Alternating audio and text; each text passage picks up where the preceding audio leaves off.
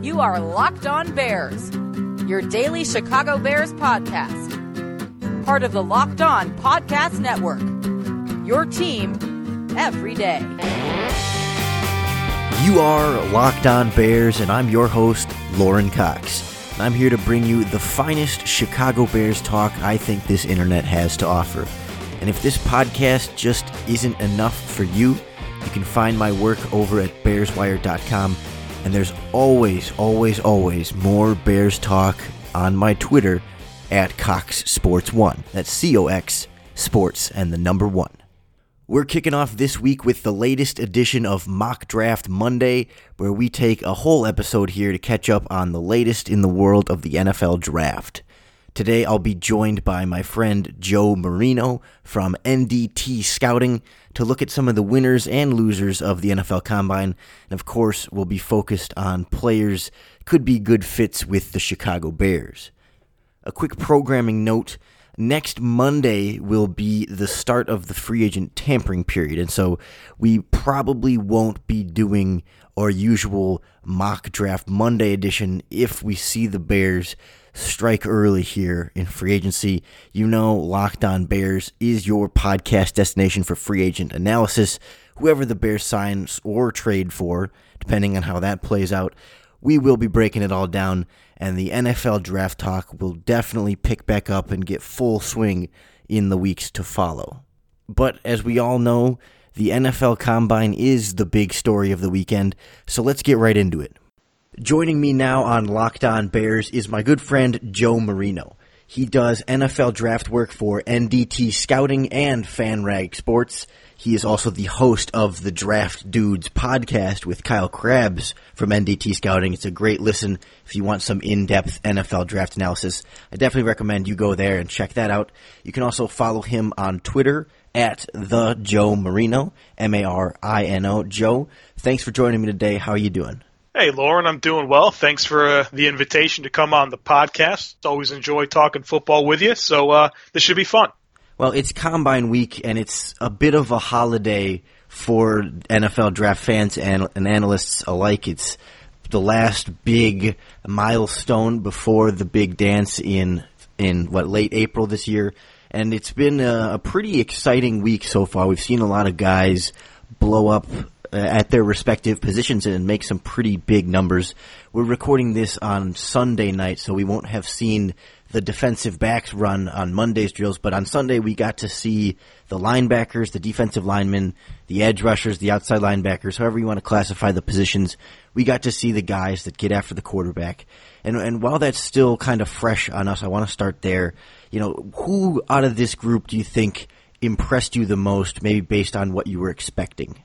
Yeah, I think maybe the, the name that stood out was Josh Sweat from Florida State. I mean, he, he came in and ran sub four six. He jumped 39 and a half inches. Uh, he, he's got some really good length to him. Uh, let's see here, 30, 34 and 5 eighth inch arms.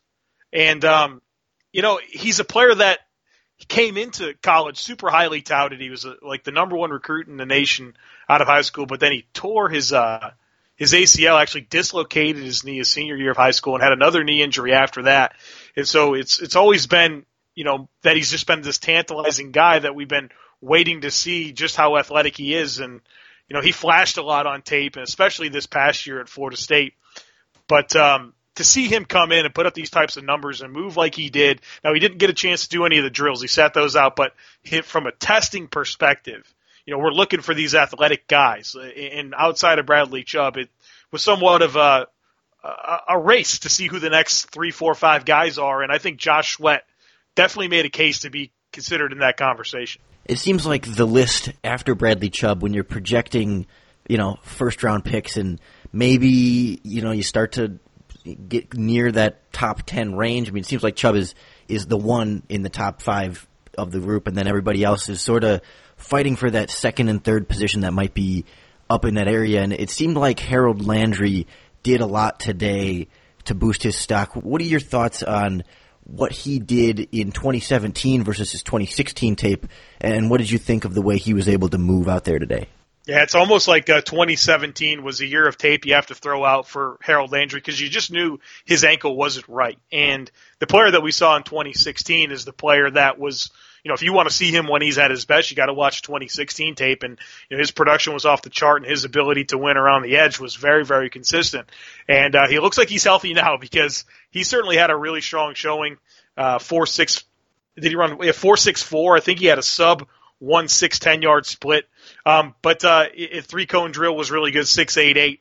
But I really liked what he did in drills in terms of his controlled speed. Right, it's one thing to be fast, but if you can't control it, then it doesn't help you at all. His ability to be fluid, show that burst, and be able to control it and really carry his speed through tight angles is something that was really evident at the combine. And when you watch a 2016 tape, his ability to really just flatten and get around that edge was something that we saw over and over again. So now that he's fully healthy, you know, his sizzle faded a little bit after a, a season that didn't have the same level of production that we saw in years past. Uh, I think he kind of recaptured a lot of that with how he performed on Sunday. I know you're still finalizing a lot of your draft work for your draft guide that goes out with NDT scouting, but as of right now, is he your number two edge behind Bradley Chubb, or how does that shake out for you?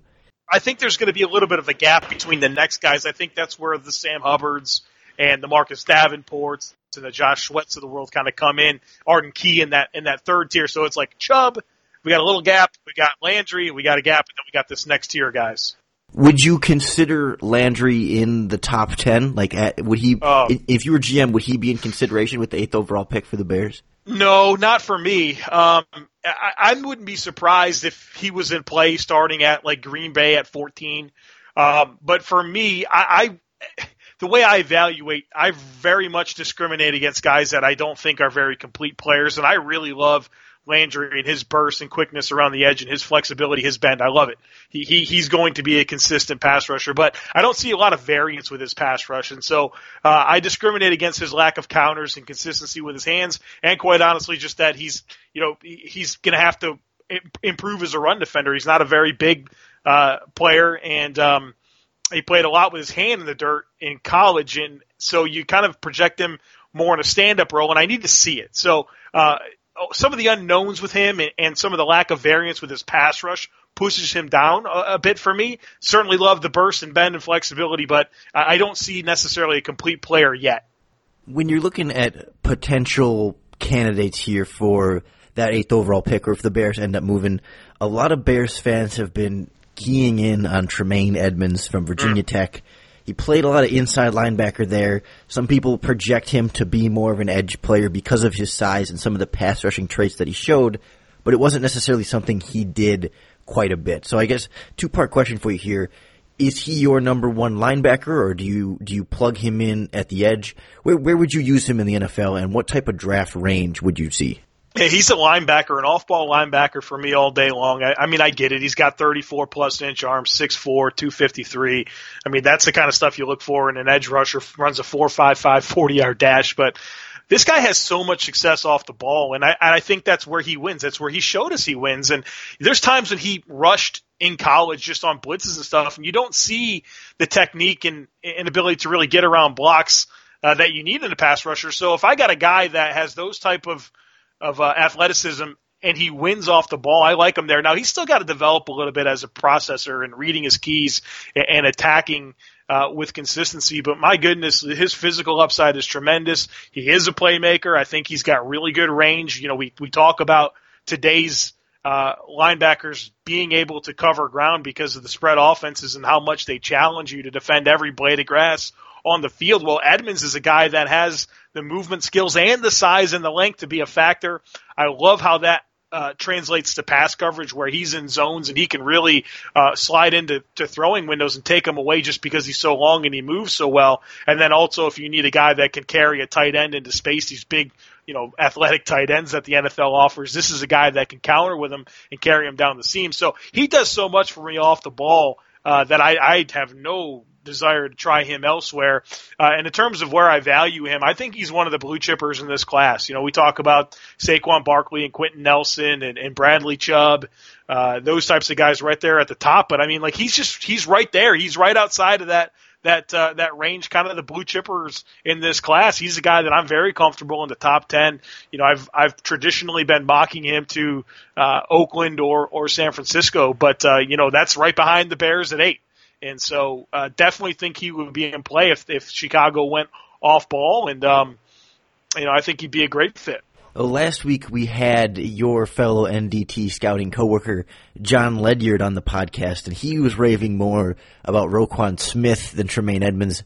He thought that Edmunds would have a big combine and that hype would continue to grow for him, but he was a little bit more keen on sort of the floor that Roquan gives you, along with the athleticism, even if it's not quite at that size. How far behind Edmunds is Roquan Smith for you, and what did you think of the way Roquan ran at the combine?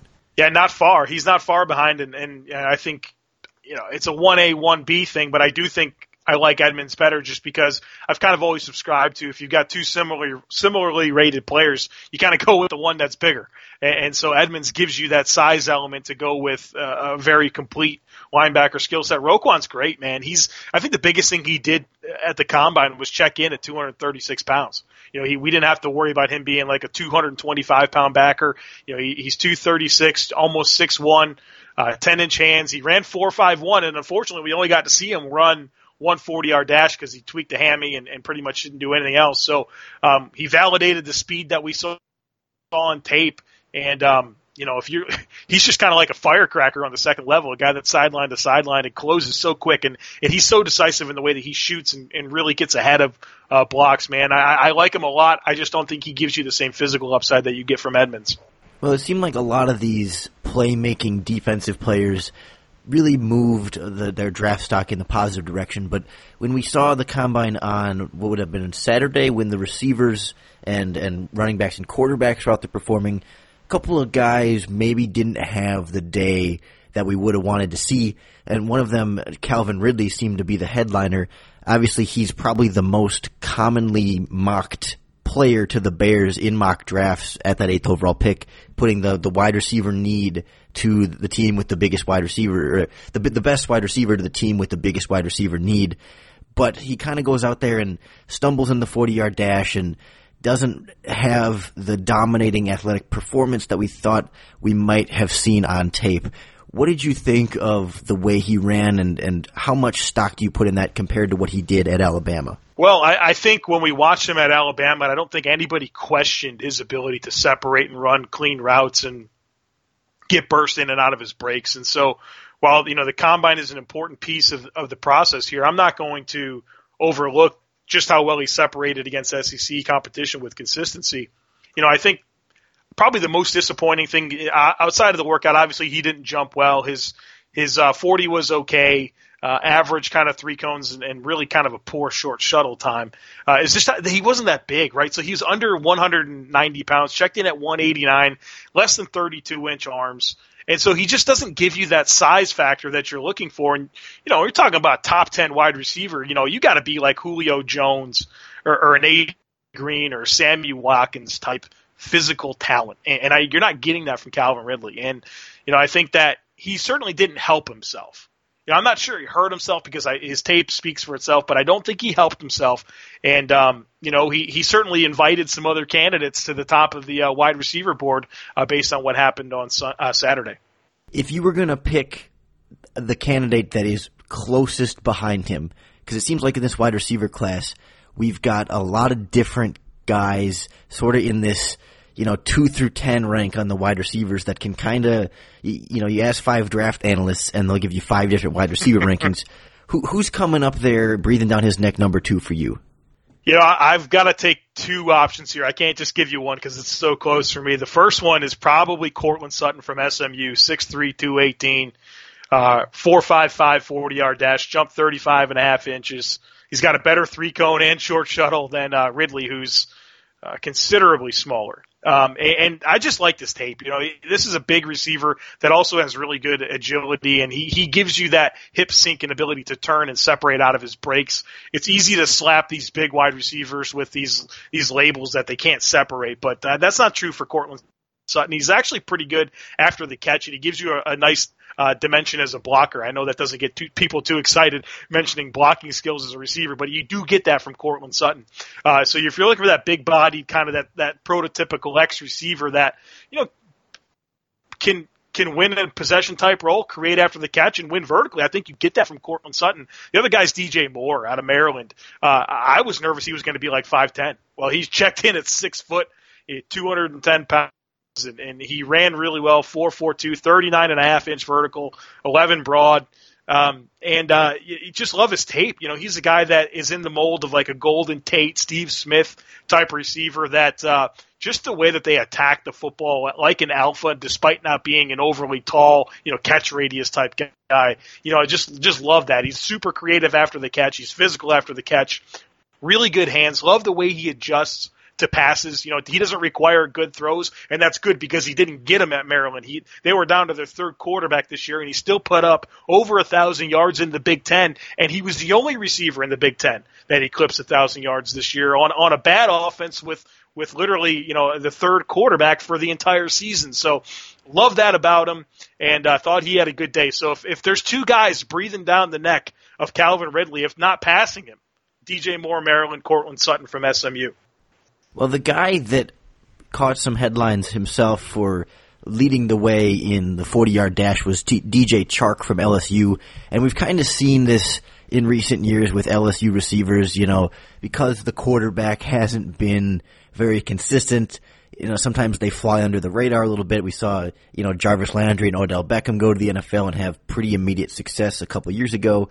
And then, you know, Malachi Dupre ended up being the only one drafted last year and he didn't quite, you know, as much as he had fans in the draft community, maybe he didn't quite step on as much as people thought. What are your thoughts on how uh, a guy like DJ Chark performed today? I mean, we know he had speed on tape, but did the 4-3-4 surprise you? And, and how do you think he'll project in the NFL? Well, I mean, anytime a guy runs low four threes, you know, you, you, you realize that that is uh, that's special speed, and and so I thought he'd run around a four four, but you know, in the lower four threes is pretty special. Um, I think you made a good point there, Lauren. He, we knew he was fast. If you watch his tape, his ability to get behind the secondary was never in question. And the only problem is that uh, he didn't have a quarterback that could consistently get him the football. Uh, I actually love him as a blocker. Again, I know that's boring, but he's a really good blocker, and he's been a very solid special teams player. I thought he was more of a Mack Hollins type prospect coming in. Just because I thought he was a bit raw. Some of his route running in terms of how he uh, how he runs in breaking and out breaking patterns is not the same uh, level of success as he separates vertically when he's challenged really to kind of run in that straight line. So still need to see him become more of a complete route runner and a more consistent uh, finisher with his hands. Uh, so I think he needs some work. But obviously, he's he's got the physical upside uh, to develop and, and give you that vertical dimension. But um, you know, I don't know if he's a complete wide receiver yet, and um, it's going to be easy to to you know move him up the board based on him running fast, but I think we knew he was fast, and uh, still need to see more of a complete skill set. Uh, but you know, credit to him, he, he jumped well and, and ran a great forty time. One last guy here before I let you go. You know, a lot of people were looking at James Washington as someone who needed to run fast, and you know, because he's undersized, I mean, at least vertically and a little bit thicker of a wide receiver prospect. You know, you want him to be more athletically dominant to really separate himself from the pack. Were you disappointed with his 40 time at all? You think he was in the mid 4-5 range or was that more about what you were expecting and, and how does that compare to what you see on tape? Yeah, I think it, it was what I was expecting. The disappointment comes in, comes in because you kind of hoped it was less and that, you know, this was kind of more of just a pure guy that we knew could blow by coverage because if you watched him at Oklahoma State over the last three years, this guy was running uh, down the middle of the field. Didn't seem like anyone was near him. And, uh, and so, it, you know, it, it's not necessarily because he's just a straight line burner, but, you know, there's something to be said for his ability to run really nuanced route stems that, um, he does a lot to win vertically outside of just running straight in a fast line. And I think that speaks to, you know, some of his nuances as a route runner. I, you know, you, we've seen these types of players that can win vertically, but aren't necessarily burners, guys like Miles Austin, Donald Driver. Uh, come to mind in that department. And um, I think he's more that type of guy. You know, he's just he's just a different type of vertical receiver. I uh, love the way that he he competes at the catch point. I mean, he's got really good ball skills. He's got that alpha mentality to, to go get it. So um, he didn't show us that he's faster than we think he is. He, he proved that he's about as fast as we thought. But for James, it's always been about his nuance as a route runner that that led to that vertical separation. And um, whatever you thought about James Washington entering the combine, it shouldn't really change based on what he did because uh, he just didn't show you that he was faster than you thought, and I don't have any problems with that. Well, James Washington has nuances on his route running, and you have excellent nuance in your NFL draft analysis. Joe, thank you so much for coming on the podcast. Remind my listeners again where they can follow you on Twitter and, and what it is you do for NDT Scouting. Absolutely. So uh, definitely doing a lot of work with FanRag Sports and NDT Scouting. Uh, I'm the assistant director at NDT Scouting, and uh, really proud of uh, the work that our staff is putting in to cover the 2018 NFL Draft. So first of all, encourage you to check out ndtscouting.com. Uh, put out a lot of content on, on a daily basis, to be honest with you, and the best way to keep track of all of that is by hitting that follow button on Twitter. My handle is at the Joe Marino. Well, Joe, it was a pleasure. Your analysis was spot on, and I appreciate you coming on. Absolutely, Lauren. Anytime. Thank you. Thanks again to Joe Marino for his great detailed NFL draft analysis there. If you enjoyed our conversation, go ahead and subscribe to the podcast on whatever app you're using right now. And if you are so inclined, do us a favor and tell a fellow Bears fan about Locked On Bears. That's really the best way you can help us grow the show and continue to bring great guests like Joe onto the podcast. You can also like Locked On Bears on Facebook and follow the show on Twitter at Locked On Bears. Join us again tomorrow because we will be starting a deep dive here into the upcoming free agent group. We're going position by position, and tomorrow we're breaking down all the wide receivers with Matt Harmon from NFL.com. He's definitely a, a big name guest here, and he's going to bring some incredible analysis. He charts wide receivers for a project he does called Reception Perception, and he also works heavily with next gen stats. So he brings in some high quality analysis, and I promise you are not going to want to miss tomorrow's podcast. Plus, every time you tune in to Locked On Bears, it's another excuse to bear down.